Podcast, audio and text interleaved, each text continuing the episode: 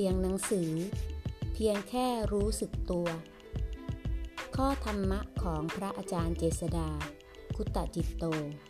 สถานภาวนา จอป่าบง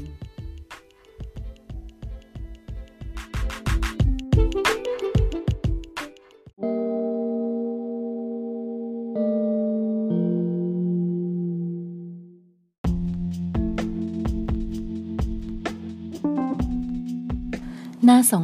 269 เกิดก็เพื่อมาตาย แต่อย่าตายเพื่อมาเกิดอีกเลย เกิดทุกคราว ทุกทุกคราวเพื่อความเศร้าเสียใจ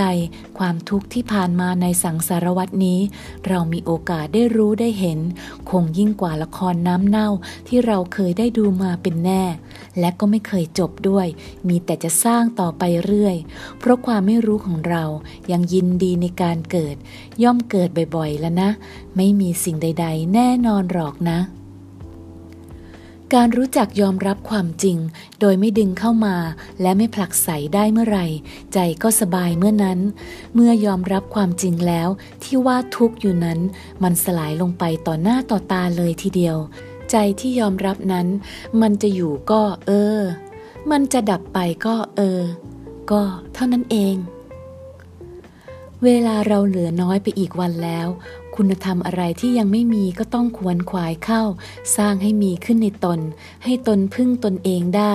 อย่าปล่อยกายปล่อยใจให้เพลิดเพลิน หรือจมอยู่กับทุกข์มากนัก ไม่มีสิ่งใดที่แน่นอนเลย